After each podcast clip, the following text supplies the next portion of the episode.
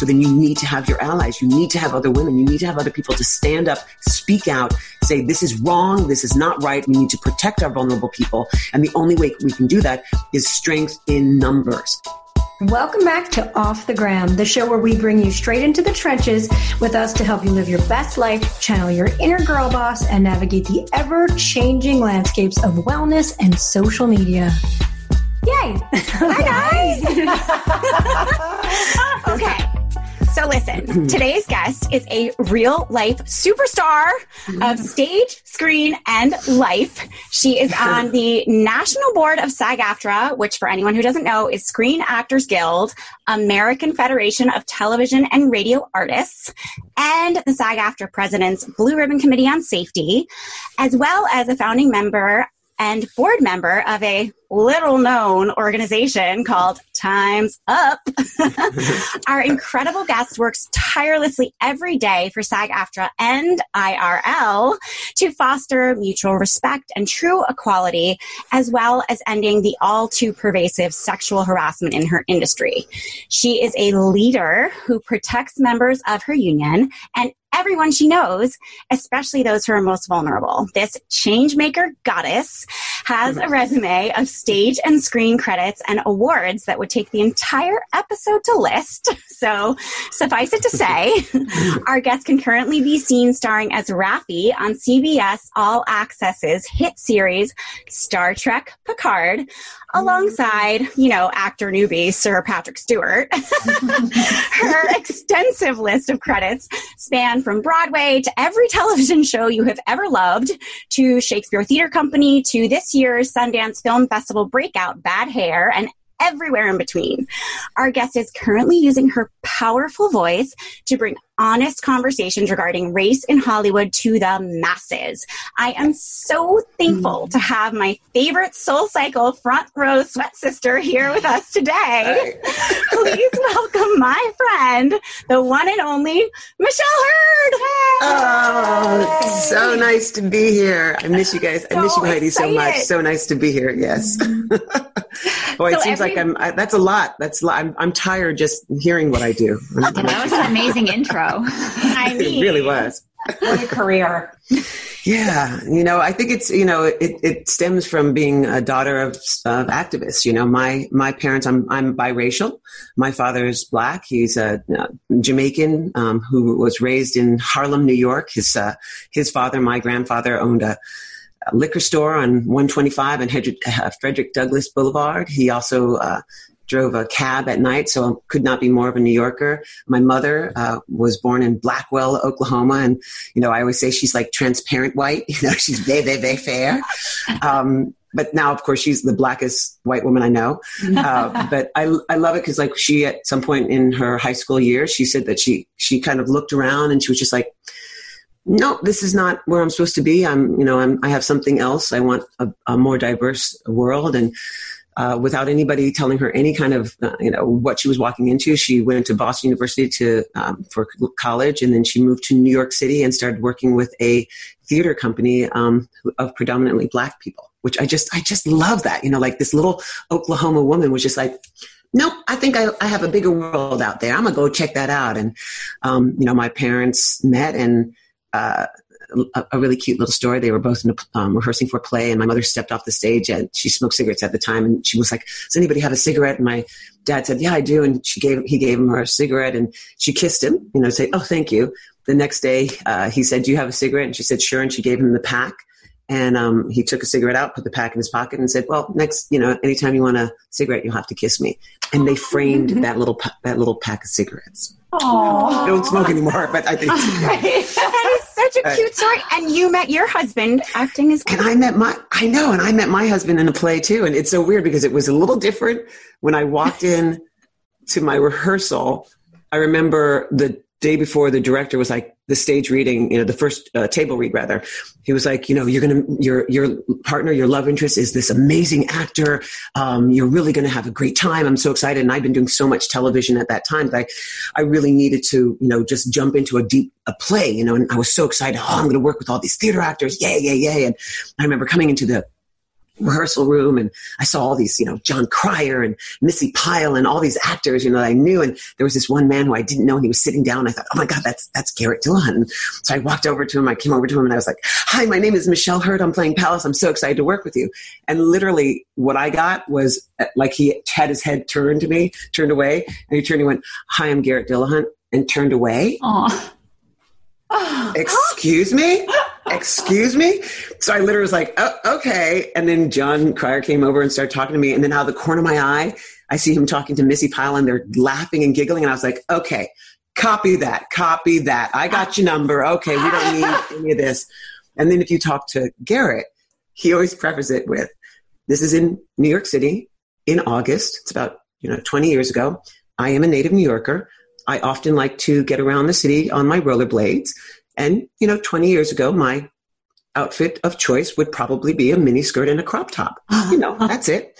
And he said he turned to the door and he saw this Amazonian woman rollerblading in class wearing like a handkerchief. And he, and he said all he could think of was like, why did I wear these pants? This shirt doesn't go. My, my, my, my shoes are awful. I can't. And he could not, he just couldn't put it together, could not say anything. And that during that whole like few weeks of rehearsal, I kept thinking there was something wrong with him because, you know, I'd be talking to the other cast members, we'd all be hanging out, and he'd come over and inevitably he'd have something in his hand that would like flip out and like hit me in the eye. You know, it's just like, what up with this guy? And of course, we find out that he was just, he was, you know, he was, he had a crush on me like right away. It's such a great point though, because so many times we think people are like flippant or they're stuck Yes. up and they are they are deal they have their own story running in their head, right?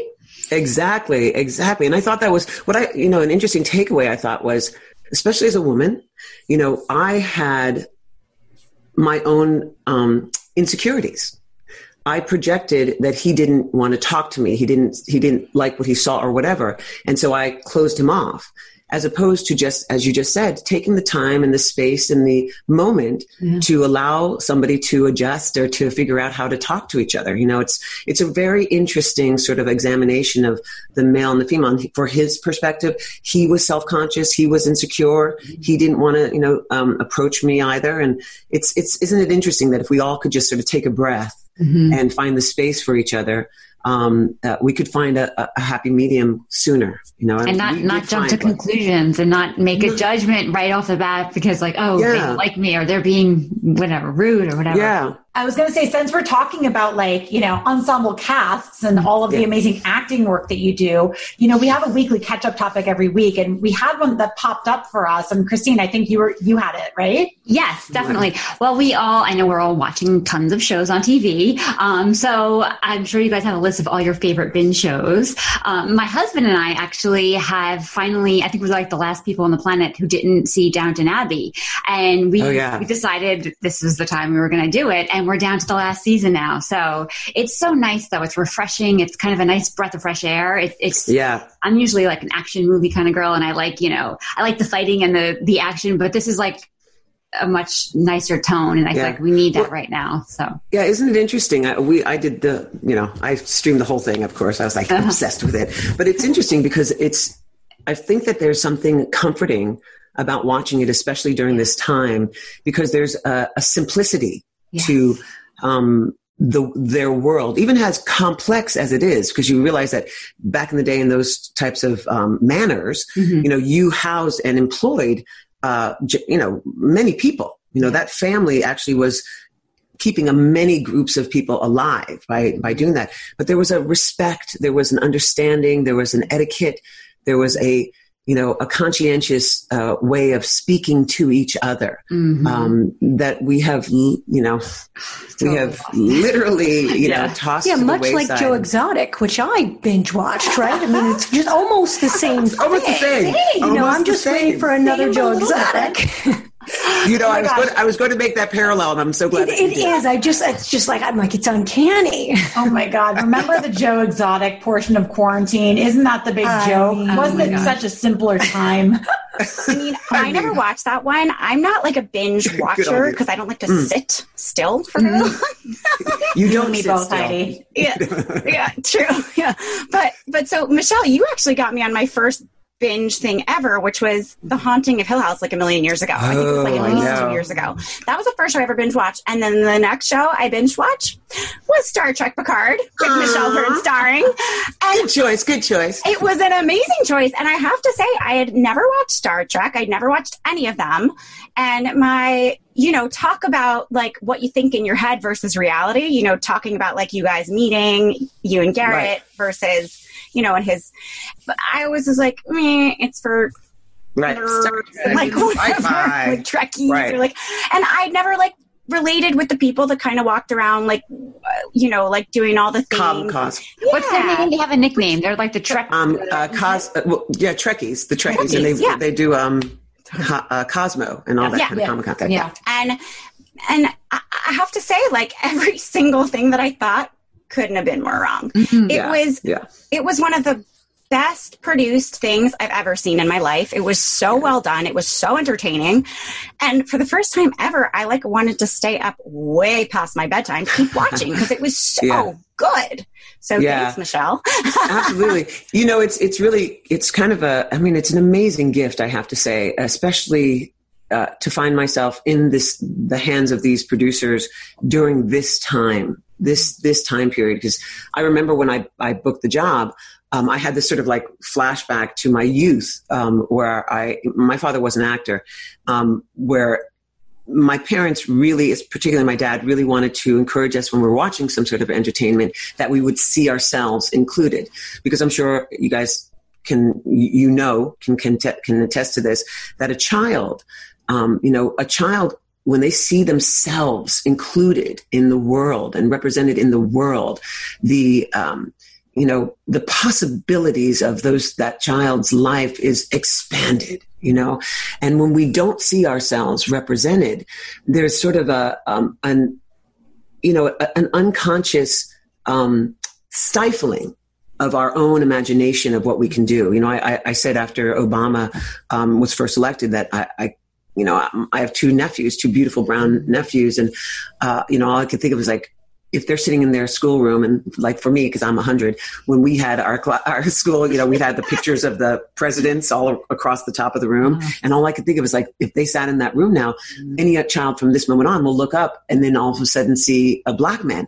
And by the way now we'll see a black uh, woman as a vice Yes. president. Uh, you know baby steps here we go. Um, but uh, but i remember my my dad um, would always encourage us to watch star trek and because it is a show. Gene Roddenberry, like back in the day, he got it. It's a show about inclusion, exclusion, otherisms, immigration, um, diversity.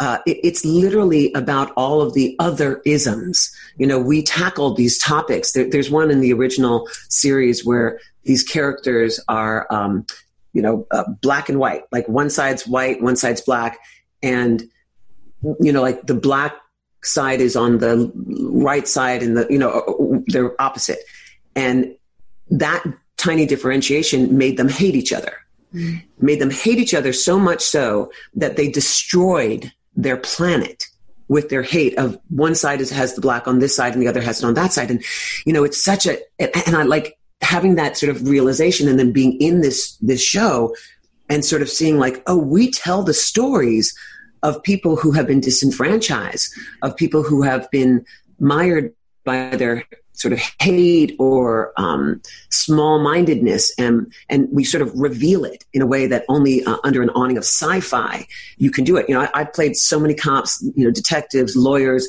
all this stuff. I've made a real conscious effort as a woman of color to choose only roles that are strong and um, in charge and um, you know, have an impact in a way that I am seen um, because I'm conscious of how um, the little Michelles um, are out there and they're looking for somebody. And, you know, I used to joke, and of course now I feel like I have to change that joke because of the, you know, violence and stuff. But I always used to joke with my managers that if it was a role um, and the choices between wearing heels or carrying a gun, I, I choose the gun every time because I'm not interested. I'm not interested in that character. I'm not interested in, in dolling myself up and, and being seen for that reason alone. I want to be seen as a woman with a brain and with power and with intelligence and who enters into a room to uh, to create um, a disturbance, mm-hmm. a good one or a bad one, you know. So yeah, it's it, Star Trek has always been. Now that you see it, uh, I mean, I loved the fact that they were telling the, the a story through the point of view of a man of a certain age, an older man, with a um, you, know it. I'm not going to say it because just in case people haven't seen it, but there's a situation he's been given, you know, that he has to figure out, and I love that. We don't usually see that kind of jumping off point. Yeah. Uh, so not only do we are we talking about inclusion and exclusion and diversity, but we're also dealing with ageism and like how you know that uh, mm-hmm. is not always heralded or um, amplified in our world. In fact, it's usually like, oh, we just keep grandma in the closet or whatever. But you know, so no, um, it's yeah, incredible it's how many topics you can deal with and really like sink your teeth into under that umbrella of sci-fi. Mm-hmm. It's interesting, isn't it? It's really, it's almost like you know, yeah, you're like, well, we'll have those people are the blue people, and we hate the blue people, and those guys have horns, and you know, it's all this stuff, and you're watching it and eating your popcorn, and you're like, yeah, and then all of a sudden you realize like, oh, but yeah. that blue person still has you know a heart and a breath and and and a, a you know and a life and deserves to have a moment in to be heard and seen you know and and understood. It's it's really i'm so thankful. I, and to be in this moment like during the beginning of the uh, pandemic or the lockdown my i love my group. I call my crew my motley crew my little my little um, Star Trek game with the Motley Crew, um, and like literally we're all just like, what can we do? We need to do something. We need to push the agenda. We need to, you know, whatever. And so we call the Zoom with our, you know, producers or whatever. And uh, you know, I, I cried. I almost cried because you know Alex Kurt- Kurtzman is like, yep. What are we going to do? And I was like, well, you know, I'm a woman of color and this is my show too. And I need to have a person of color in the hair, hair makeup room because, you know, whatever. And he's like, yep, got it. And I was like, okay. And then we're like, well, we need to have more people of color directing and in the writers room. Okay, you got it. I mean, he, you know, they just get it. They have, they really understand the what Gene Roddenberry was, uh, you know, was trying to set forth in the very beginnings of Star Trek. It's, it's, it, I'm, I, I, I'm so thankful, so appreciative. That's so powerful. And I think it's a great, I'd love to just kind of use that as a jumping off point to segue yeah. into our topic for today, because this is Jamie speaking. I don't have any binge shows because I have like a five year old and my binge show is Peppa Pig. So that's as, as interesting as I get. There you go. But, uh, but, but seriously, uh, this just is such a testament to the work that you're doing. So let me dive into the topic for today so we can, we can really dig in. How does change happen? So many of hmm. us know that change is required, but we don't quite know the right steps to make it happen. Some make the fatal error of staying quiet in the hopes of not harming anyone, afraid to say or do the wrong thing. Sometimes we think we're the only person who feels things are wrong, since some things like sexual harassment and racism have been grotesquely normalized and accepted as, quote, just a part of life.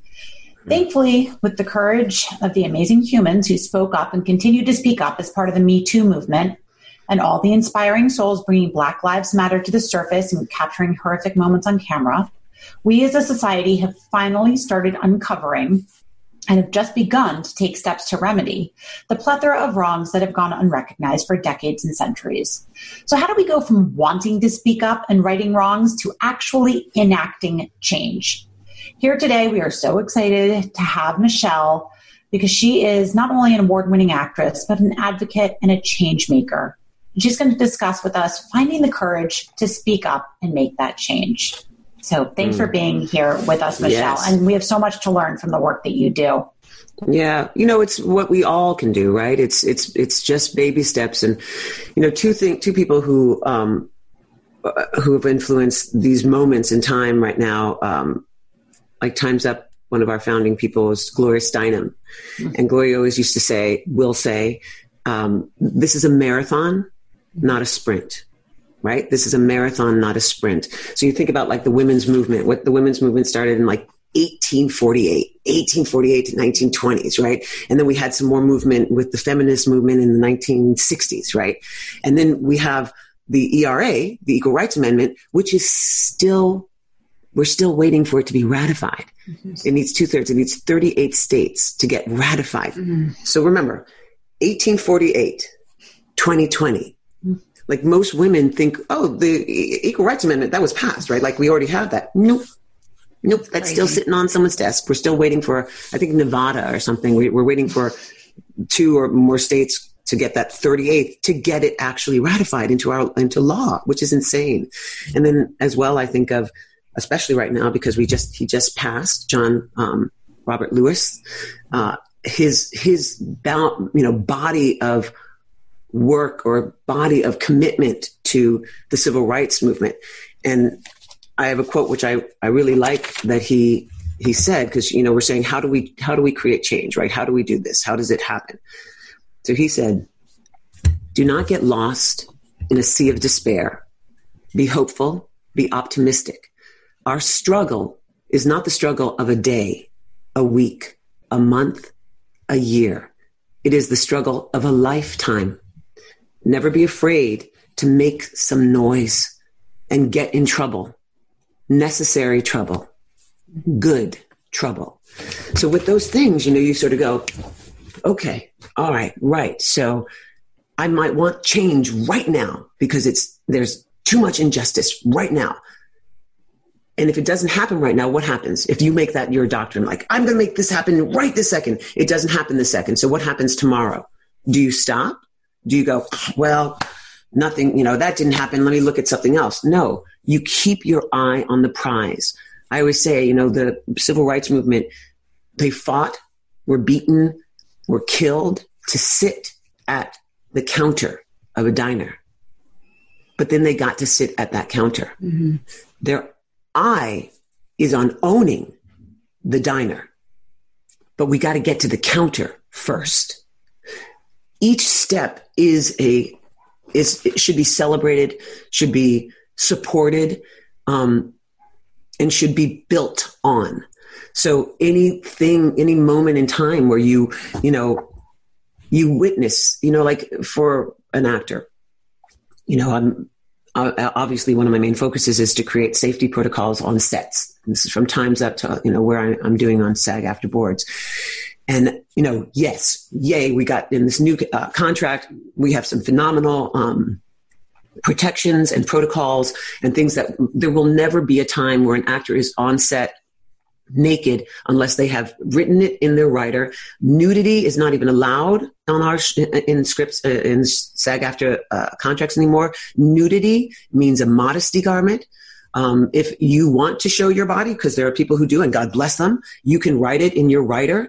There's never going to be a time where a producer can come up to you on set or a director can talk, come to you on set and say, "Hey, listen, just you know, how about do one of these?" It's not allowed because it's you have 48 hours before your um, intimacy scene is. They, they, everybody on set has to know exactly what it is, what the parameters are. Producers have to be uh, liable for that. I mean, you know, we've cre- we've safeguarded these situations, but with that look out for each other.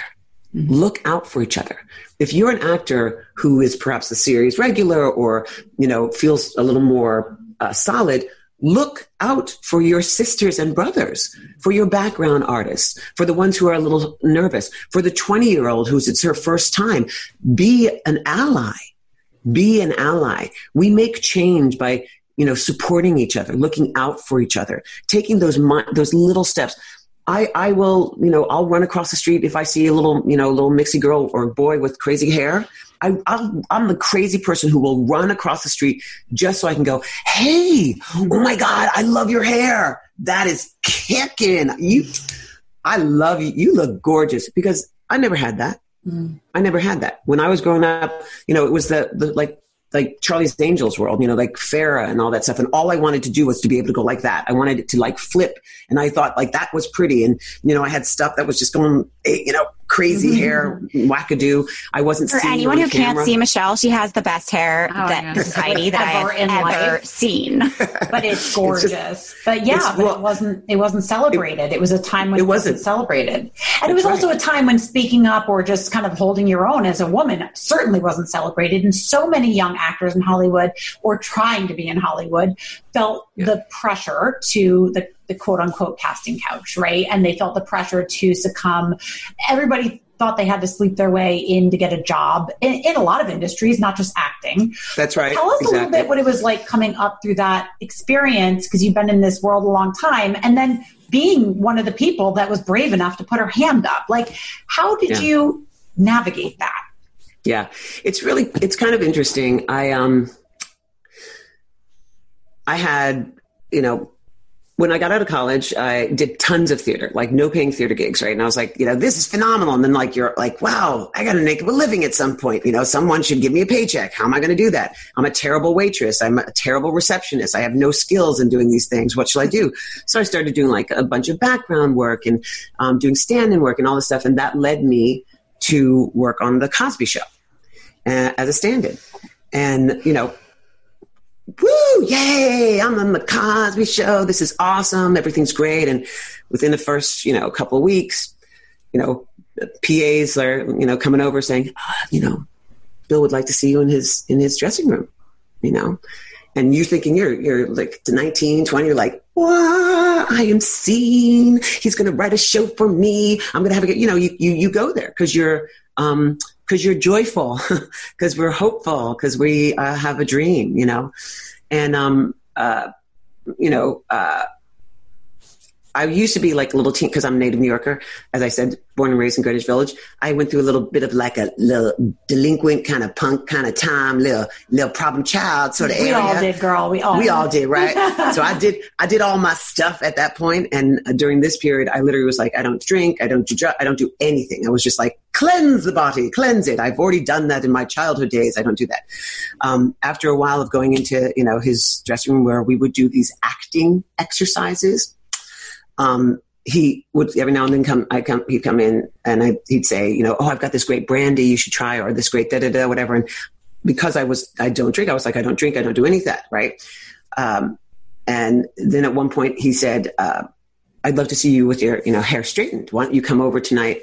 Uh, you can take a shower and uh, straighten your hair. And um, it was at that moment where, like, the hairs on the back of my head just kind of um, stood on end and, and I, I was just i looked at him we locked each uh, eyes and i was just like well i work tomorrow so why don't i just come to work tomorrow with my hair straightened and we you know we had this moment of like I've got I got. I, I got your number exactly, and I I, I, I should accept I should be tr- more revealing because I want anybody who's listening to to hear the acting exercises that he did with me. He would put his hands on my body, so there was like this concept of like you know um, imagine a glass ball. He would be behind me. I'd be leaning up against his back, my uh, chest, my back against his chest. He would have his hands around. He put his hand over my sort of my chest and and a hand low on my abdomen, and then he'd say, "Imagine this thing," and start to sort of do this, right? So I was realizing, and, and it's weird because it happens, and you're sort of like, "Hmm, uh, it's okay, whatever." And then each time you're sort of like, "Nope, nope, I I do believe he just touched my my titas. Mm, That might have been my hoo ha. What what are, you know? And you're just and it's a weird thing. So when that moment happened and he said come over, I was just like, you know, no, no. So cut to you know we do that. I I, I talk to my manager. I'm like I'm out. I don't want any of this. We talk to producers. We talk to NBC. We talk to casting. We talk to everybody. See that's why uh, you know the whole thing about like nobody knew. Everybody knew. Everybody knew. We knew. And I I made a decision that I was not going to be a part of. Um, he was not going to be part of my world. So I extricated myself. Didn't speak on it at all. You know, I got myself out of that situation. What gave you the You know- courage to do that? Do you think it was like the way that you were raised, Yeah. or Your I was- New yeah, came I out was- because a lot of people don't have that in them, and and Right. Yeah. so sad. No, I was. they don't. Yeah, I was going to say, Heidi. I was going to say, um, my I'm a, my father's daughter. I'm. I literally there was just something that you know. I just knew. I was just like, you know, why am I going to go to your house and take a shower? Like it just seems like such a like it's this insane thing to do. And also, my father was an actor, you know, and and an they're the activist? same age. And an activist exactly. And they're the same you know eight, i was like what do you that's gr- what are you doing? What are you doing? It just i just knew something was wrong. You know and we tried to you know get people alerted to it. They they basically said i mean there was at one point someone said well you should you know you're very lucky that he's chosen you. I mean it's insane. And i also do remember like later later um, contesting because he did it's like a predator pure predator. He he would um, you know, sort of say, don't talk to any of the other stand-ins, don't talk to the other actors, don't tell them what we do in here. People get jealous, people are spiteful. You know, he he honed, you know, really had the tools to silence you, thinking you're that, you know, that this is going to be great for you. So I didn't speak anything, and then like later, many years later, I ran part into of the one of the trials at all later on? No, this is what happened because I, I, wanted nothing to do with it. Like I, I, I, wanted nothing. To, I wanted my name and his name to not have anything to do with each other because he has nothing to do with my career. He has nothing to do with my life. He's a disgusting person, and I mm. extricate myself. Literally, I was sitting here in my place in, in, in California, and I was watching. I'm, I'm going to just say all of it, but I was watching The View, and they on The View they were talking about all the different women that were coming up, you know, and there was just like, there's like 30 women and, you know, they're saying all this, but some of them, you know, probably gold diggers that I don't know. Cosby's never been tried, you know, they were just saying, they were defending. And I literally called up my sister Adrian and I was like, I'm so mad you know, you know, just I cannot believe this is happening. This is so irritating. and Blah blah blah. And, and on my Facebook feed, you know, I my friends, my some ladies of color who are going, these people are gold diggers. You know, why do they want to take down a black, you know, all the stuff. And I was just like, I was so mad. And I was like, you know what?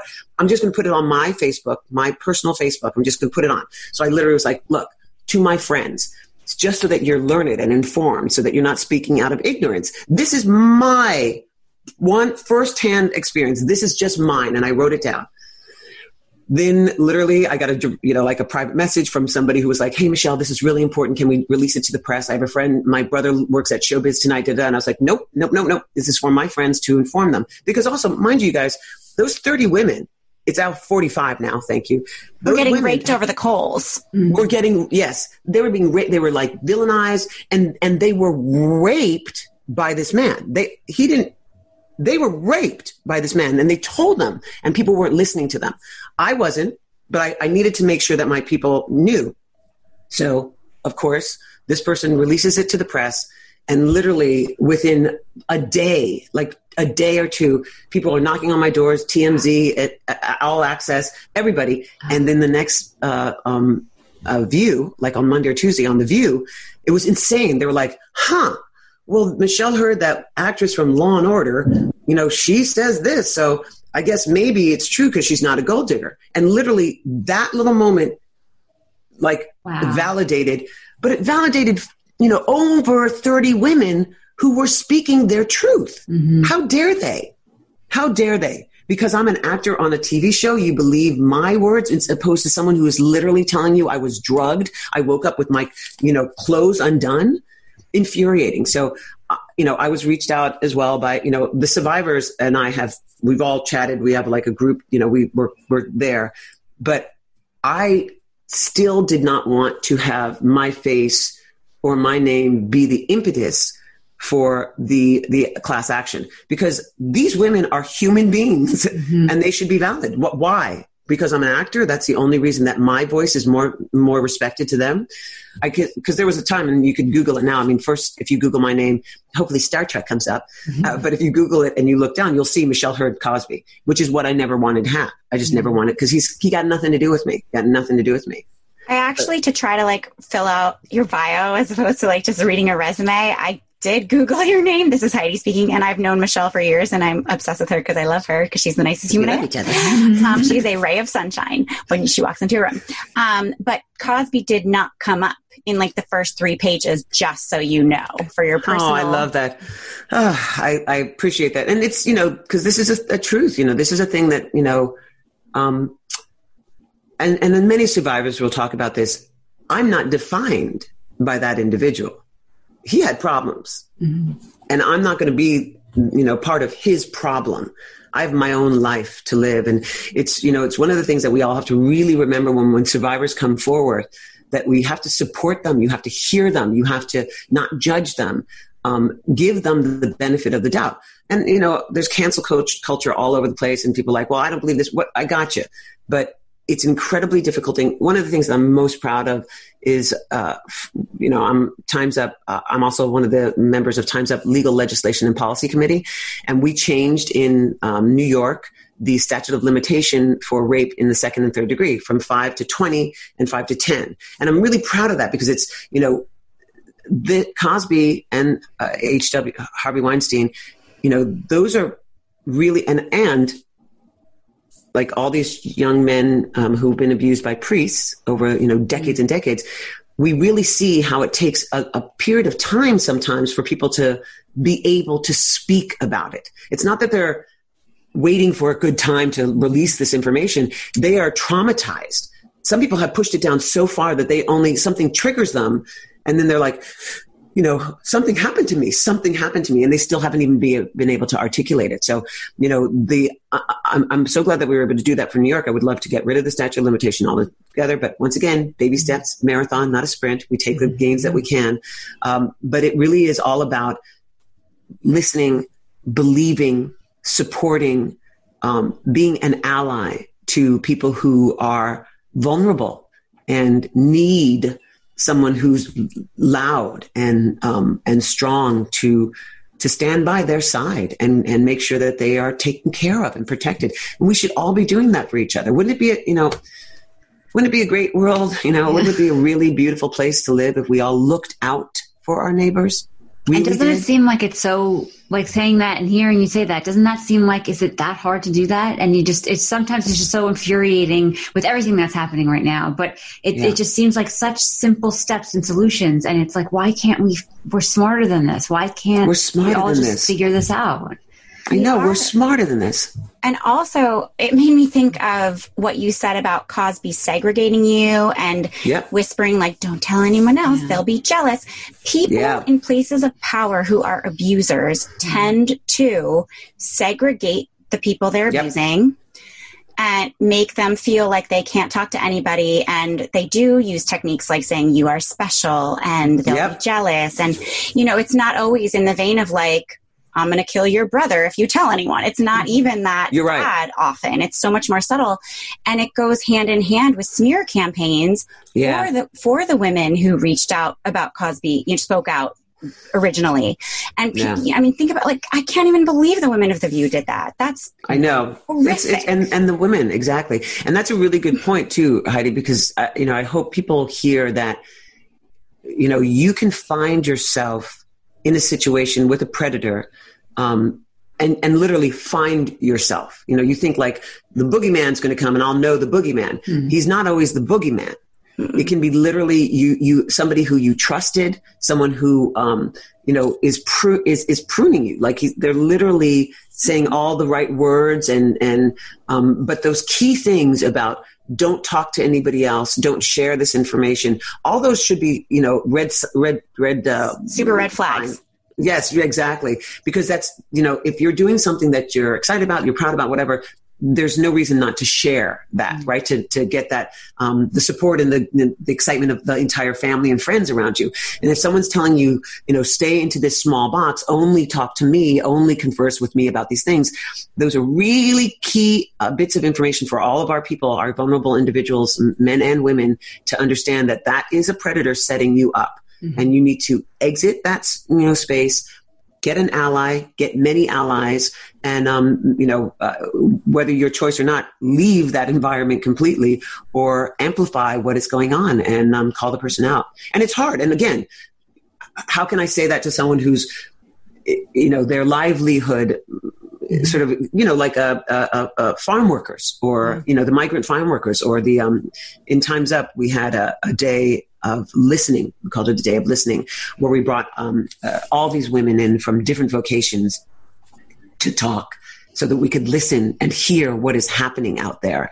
And from hospitality people, from uh, uh, female news anchors, from Olympians, we all now know um, what that doctor did, uh, you know, rest, everybody. And, and, and I, you know, it was so hard for me not to just, um, want to burn down the house, you know, yeah. because these people, like, you know, at home nurses who are taking care of the wife, the husband is abusing and mm. saying, if you tell, you will be kicked out and you won't have money to. I mean, it's just so egregious.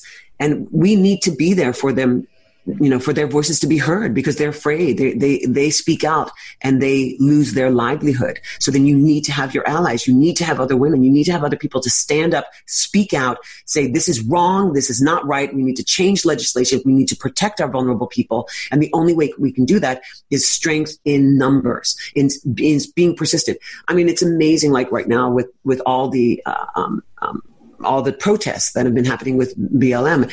At one point in the um, uh, earlier, like last, I mean, it's crazy because it's been going on for like five, mm. six months now. I mean, this has been amazing. Um, but like when it first started, I remember saying to my husband, maybe a month in, my husband's white, I remember saying, you know what? I would, I, I, I almost feel like every person of color needs to step back and let our, our sisters of who are not of color step forward, our sisters and brothers, because they're, they're, the reason that these mo- these movements have been going on for so long is that it's now a diverse group. If this was just black people, it would have mm-hmm. stopped a long time ago. There would have been a lot of, you know, I don't even know how, but it, it would not have gotten this momentum. We see the entire world having these protests. It, you can go to different countries where there's nary a person of color and they're having these protests about equal rights. This is why our momentum is continuing because we are, you know, strength in numbers, persistence, you know, like we need change. We will not sit down anymore. We have, we continue to sit down because we, we do this and we get silenced or appeased you know, like here, here's a little something for you, mm. um, you know, but we need to speak out. I mean, could you imagine if we all did this with um, gun control? You know, like get all, eh, like just, just just everybody out there and saying we need to protect each other, our children, our vulnerable people. The, you know, this cannot stand. And, so and again, what do you think is different between the Black Lives Matter movement and, for example, like after the shootings in Stony Brook, when people did get riled up yeah. and then it died down? So what? And and you know, I heard you say that everyone everywhere got behind it, but what do you think was the yeah. thing that changed that?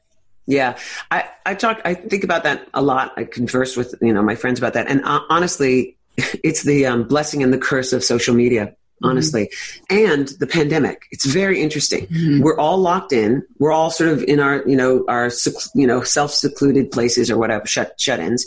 Um, and like I said to, to, to my husband, as a person of color, when I saw the Ahmaud Arbery tape, when I see the young man who was jogging, mm.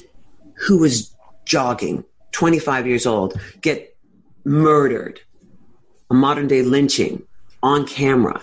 And when you track it, that the justice system handed off the rights literally like, oh, I worked with the guy, so I'm not going to do it. I here, you guys do it. Well, you guys do it. Da da da. You know, it's it's it, it's fine. It's taken care of.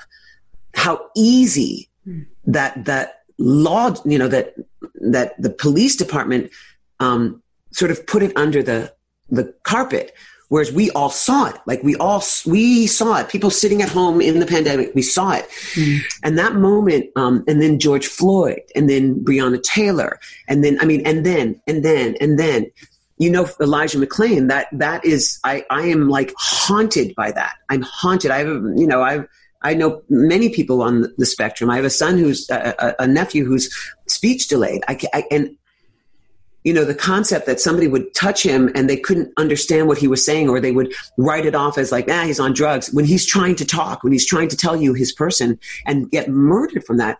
I think the, the amount of access and availability of seeing those things firsthand, the entire world, and realizing that those were really unjust situations, um, just it, it was a perfect um, a perfect sort of recipe for explosion of of, of voices and movement and mm-hmm. a righteous indignation of being um, silenced and not being heard. So and knowing it's, it's, all the things before that we didn't see because of social, you know, uh, that's just I mean, a snippet. Imagine it's even it's so infuriating thinking of of just the day, you know, the day before that and the day before that, and all the crap that's been going on and how right. the decade before that pushed under the, the rug. A century. The years, before, yeah. the century before that. You know, if you think about like what we saw on yeah. those few tapes, especially Ahmaud, especially Ahmaud and, and Elijah, but mm-hmm. Ahmaud because those guys are not, they're not cops. What are you guys doing? What are you doing? What are you doing? Why are you, why was it so easy for you to say, I see a black man running, grab your rifle, let's jump in the truck? Mm-hmm. Why was that so easy? That should not be an easy decision. And the fact that it was easy is, is part of the systemic problem because mm-hmm. it's literally, um, they, they know that they can get away with that. And that's, that's where we have to create change. But yeah, I, you know, that, I think about that too. Like all these cases that people are coming up with now saying, look into where, how my child was killed. Look into how my daughter was, is still missing. Look into what happened to these people that happened four, five, six, seven, ten years ago. Mm-hmm. And, and, and we should, and we should because now we see how things are covered up, how people with certain perceived privileges can, you know, uh, feel the right to take someone's life you know, we, once again, where are our allies? Where is our concept of, where's our compassion, our empathy? Where's our humanity? Humanity is, you know? the, is the key word. It is. And I think that for so many of us, perhaps there was just a real lack of understanding of what systemic racism was, is, that it existed. You know, we all think, you know, we're not racist. And yes, no, outwardly, right. we're not racist. Right. However, if we, what we've all learned is that if we're not taking a stand to start to really change the tide of uh, just the ethos, right? Then yeah. we're missing the mark. I think in the early days of BLM, it was very difficult. Uh, you were so scared to make a misstep. And now, alternatively, on kind of the back end of the pinnacle of some of the rioting, there's a lot of, you know, if your feed has gone back to normal, what is mm. wrong with you? And I think a lot of people now are like, well, so now what? Right? Right. And you're kind of scared to ask because we've also mm. been told it's it's not black people's education uh, sorry responsibility to educate white people on their pain and we i understand yeah. that to be true however yeah. At the same time just uh, in the vein of having a human conversation how mm. can hmm. we continue to move the dialogue forward how can we enact change in a way where we are where we're contributing to the end of systemic racism. Like, are there any things that pop out to you that you say, you know, if I can leave you with one thing, it's this? Yeah, um, you know it's it's interesting. I, I, always I always bring this up. There was a Broadway show um, many years ago called, called Avenue Q. Mm-hmm. And you, you saw it, and it's Muppets. with like Muppets. Mm-hmm. Yeah, it's, it's all Muppets. And there's this one song in it called "Everybody's a Little Bit Racist." And mm-hmm. I remember listening to being in the, the theater and listening to that, and I was looking around to my sides at all the different colors and all the different people, economic backgrounds, the whole thing, and everybody is smiling and laughing and enjoying and embracing it, right? So why don't we just start there? Mm. Everybody is a little bit racist. And the word racism and racist is a really challenging thing for people to own. Because when you say racist, you think Ku Klux Klan. Mm. You think burning a cross on someone's you know, lawn, lynching, you know, and, and of course you want to go, I'm not a racist. I would never do that. Are you kidding? That's bad. I would never do that. So what do we have now? Now we've been introduced to unconscious bias. Mm. It's fine. That's fine. Whatever words we can use that will enter into a conversation. If it has to be unconscious bias, fine. Let it be that way. But we have to, we cannot move forward until we all acknowledge our own um, unconscious bias um, and, and therefore our own contribution to the systemic change. Like, here's a perfect example, and, and not a negative at all.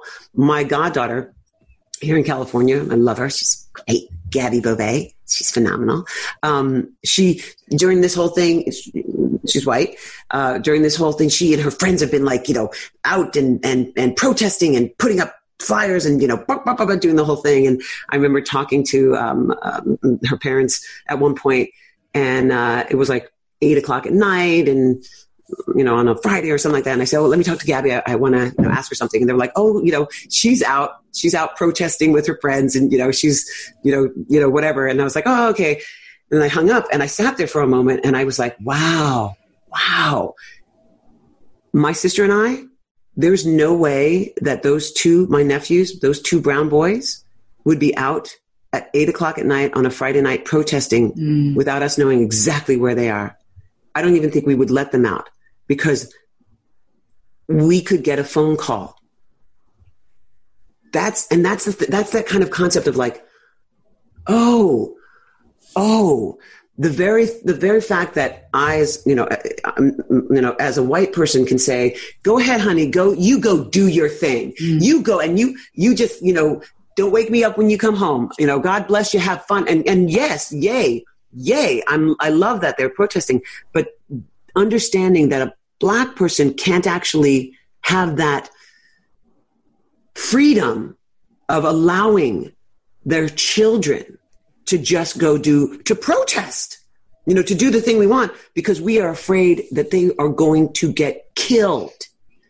So this is, you know, it's, it's that, that unconscious bias, that systemic racism that is just part of our, um, our, our fabric. I love like during this time period, my, my husband and I to, to pass time, we read to each other. And I'm I'm gonna be truthful. My husband reads to me. I don't. I'm I'm like, okay, baby, you go ahead read. You know, we sit out in the backyard, and but we do because we you know we both love books so much, and we would read a book, and I'd be like, oh, this is so good, and I'd give it to him afterwards. And at a certain point, we were like, let's read them together because we want to en- enjoy them, right? I love that. It's, it's a great thing. I, I'm telling it's it's great. You guys try try it. It's it's really a lovely experience. Um, but one of the books we decided to read during this period uh, was, you know, we read like fantasy book and then we read White Fragility um, because we just, you know, and what I love about that, and it was great to have a white man and a person of color because we could talk about stuff. And what he has done now is he's like, he even questions his actions. You know, he's looking at things that he does. He's, he's viewing like, now, why am I thinking of doing that? Am I, you know, because I have pity, because I think this person needs my help, or is it because I want to do, make change? You know, just asking yourself these kind of questions and looking out for those things, having conversations, tough conversations with people. Um, you know, what do I always say? I'd rather have a uncomfortable conversation than a um, difficult, uh, than a dangerous situation Mm. right? So let's let's have that conversation so that the situation doesn't have to be a life or death thing. Mm. And it and it you know my mother her parents you know her family disowned her. They didn't even want to let her she's got five brothers. They didn't want to tell her when her father passed. And at that moment my grandma was like no you better call marilyn sue and you tell her that her daddy has died and he she'd come down here in oklahoma and mm. bury her her father you know? Because they they they're but because that she'd married a black man. Like they had they had moved. When my father came back from the war my, my dad enlisted in world war ii at 18 years old. And you understand why black men enlist right? Because they're perceived as humans. Mm-hmm. They're given rights. I will die for you so that you can call me a soldier and a man. And yet and my dad was a part of a black platoon 18 years old who liberated um, uh, concentration camp, uh, uh, prisoners at Dachau.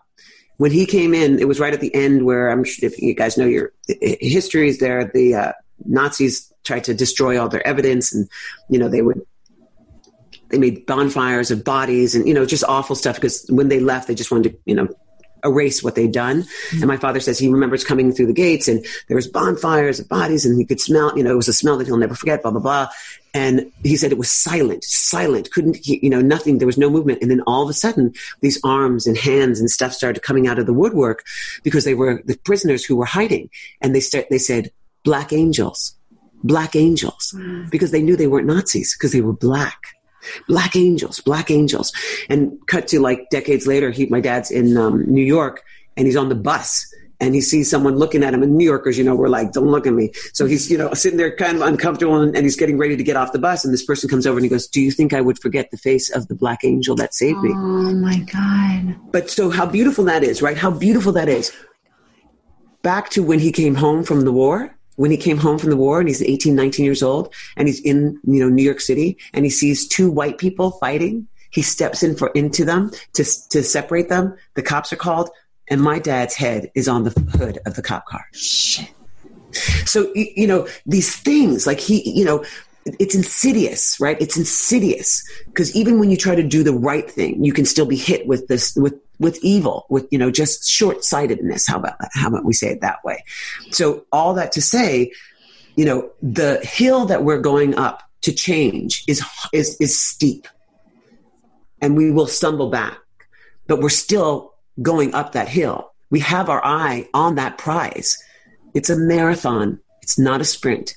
We have to stay solid, focused, true, um, reach our allies, try to acknowledge in ourself what we could do to change, what we could do to help contribute to the movement, whatever movement it is, the women's rights, the uh, you know civil rights, and and really civil. That's the thing that's sort of crazy is that civil rights are all our rights you know, it's not like we're going, you know, people of color are like, well, you know, let me get mine, you know, and then you guys, you know, figure out yours. We're, it's trying to just get everybody on the same page to acknowledge that we're all humans.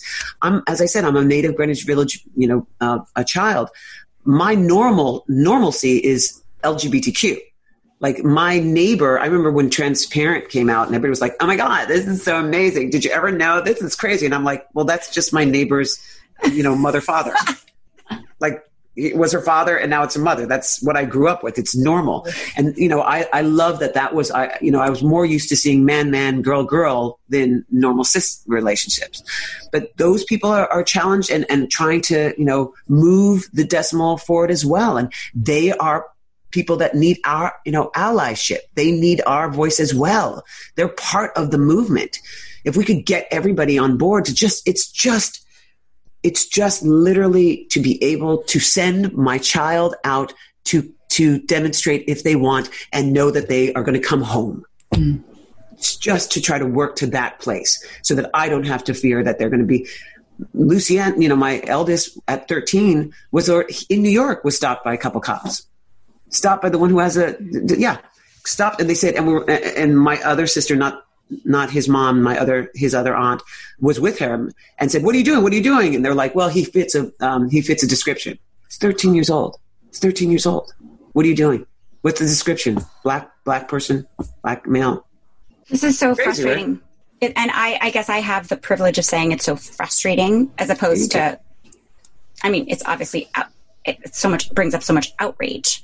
Yeah. Um, but like, God, I wish there was a, you know, I think it's yeah. so hard for people who just like want police to be accountable, want humans to be accountable, want, and it's like, it feels like such a big task, but I love so much how you framed it mm. as the marathon and not the sprint because I feel like it almost, that's right. It makes it a little easier to continue moving forward, even though I feel like you can hit a stumbling block every, or a not a stumbling block, like a brick wall right. every step forward. But it's really important. I feel like if we all keep our eyes on the top of the mm. hill, that's right. We will, keep, and we keep moving forward. That that's what we can all do. Exactly. Right? Yeah, what you're saying is it is. That's what we all have to think of. Like cuz I get overwhelmed too. I get exhausted. I get like, you know, ah, whatever, but what I always try to remind all of us is that we're all here. We're all yeah. here. Having the conversation. Anywhere. And we're not going anywhere. We're not going anywhere. Mm-hmm. We and and this is a righteous fight. This is a good, this is the good fight. This is the good trouble, the necessary trouble. What did he say? It's not a, you know, it's not a struggle for a day, a month, a year. It's a struggle for a lifetime. Yeah. And it's the good struggle, right? This is the good. When he walked across that, when John Lewis walked walked across that bridge at 25 years old in Selma, he thought, "I may die, I may die, but if I do, I die for the greater good." We need to start thinking about the greater good. I'm not encouraging everybody to go out and you know do things that might cause them injury. You know, not anything, but if there's a, a way that we can, you know, Mm. Just think about the greater good. How how you want your children to grow up in a world like I I I, I don't think I'm going to see it. I I hope that my like I, I hope that your youngest child Heidi sees it. I hope that the other the uh, other two do. But I, I but please please let it at least be for him. Do you know? Yeah. And I, I and I have to I have to remind myself to have hope because if we don't have hope, you know, my husband did a, a film in South Africa, and I remember hanging out with some of the locals who were the crew. And at one point, we were having a conversation, and a, a plane flew above, above, and he looked up, and then he went, "I always want to go on a plane. I don't think I ever go on a plane. I never go on a plane," and it hurt me because I realized that he he he didn't even have the hope or the dream or the thought that he could get on a plane, mm. that he saw his world as a small world that somebody else has dictated for them. Mm. We can't do that. We can't. We can't um, drink that Kool Aid. We need to have a bigger picture. We need to see the whole. We have to think of Mother Earth. You know, she created all these different types of, you know, vegetation and, and animals and all this kind of stuff to create a, a beautiful, bountiful world. We are part of that product. We're supposed to be here. We can contribute. And the best that way that we can do that is to be allies, to keep our eyes open, to watch out for your neighbors, to stand up for your neighbors, to fight the good fight, to get into necessary trouble, good trouble, and to keep that voice loud and, and, and clear and have time and patience for those of our, our friends who are rigid and, or it's not even that, who are fearful of change. To sort of be able to enlighten them that the, the change that we're about to, that we're trying to achieve will benefit them. It's going to benefit them. It's not going to take away. Mm-hmm. It's only going to feed this beautiful cacophony of colors and shapes and sizes and all that stuff that, that, that we call our world and our, you know, and, and human race. Beautiful. And and this is why we're here. We want to continue yes. to have these tough conversations on off the gram. Uh, it's so important to us and thank you for helping us put some words to it and, to, and sharing what you're doing. It's it's very inspiring and, and that was a great place for us to kind of kind of touch down. We always finish with two little two quick lightning rounds and it's a, a, fun way to kind of lighten the mood at the end of this and just have a little bit of fun so i'm going to ask you three quick questions are you okay Okay. I guess I. okay. Morning or evening workout? Morning. What is your favorite workout? Spin. I know. yeah, that's right how there. we met. that's how we met. right. And uh, coffee, tea, or matcha? Um, tea, but actually, I start the morning with lemon water. Hmm. you're, you're so, so healthy. I like to say I that I do, and then and then I don't, and then I have some sort of like a sugar-free energy drink, and then I feel bad. I would I would like to one thing that I um, to leave with as well, um, and it's another quote from John Lewis, but it's something that he told his staff. They said it at his memorial, and I really love it. I really I, I am teaching an um, an acting class, uh, audition workshop class, and I've I've given it to them to sort of as their um, you know theme or mantra or something that they want to focus on doing. But I I think it's something that's applicable to life and how is we address life. Is this going to be our karma call? Yeah, it might be. This is it's so it's so good. It's just so clear. It's just so good. He said, and I just feel like it, it's applicable to every single stage in our life. He said, "Be kind, be mindful, be particular, make it plain, make it simple, make it sing." And I just, I think that's, that's it right there. If we could just be kind to ourselves, to each other, we can be mindful of the things that we say and we do. We can be particular with what we choose to do, support our actions. Make it plain so you don't have to explain it. Make it simple so everybody can understand it and then make it sing out to the rafters. I feel like I have to go. Karma call. That was definitely you, it. You and got the last, that was the last segment. You did it before we asked that you. Was magic. Michelle, thank you so much. Thank you for joining us Absolutely. today. This was unbelievable. Absolutely. And uh, Absolutely. and thank you everybody for tuning in and listening to this powerful voice today. Don't forget to subscribe so you never miss an episode of Off the Gram, and don't forget to follow us on the gram at Off the Gram Podcast. We will see you next time. Thank, thank you. Yay! Thank you so much. Guys.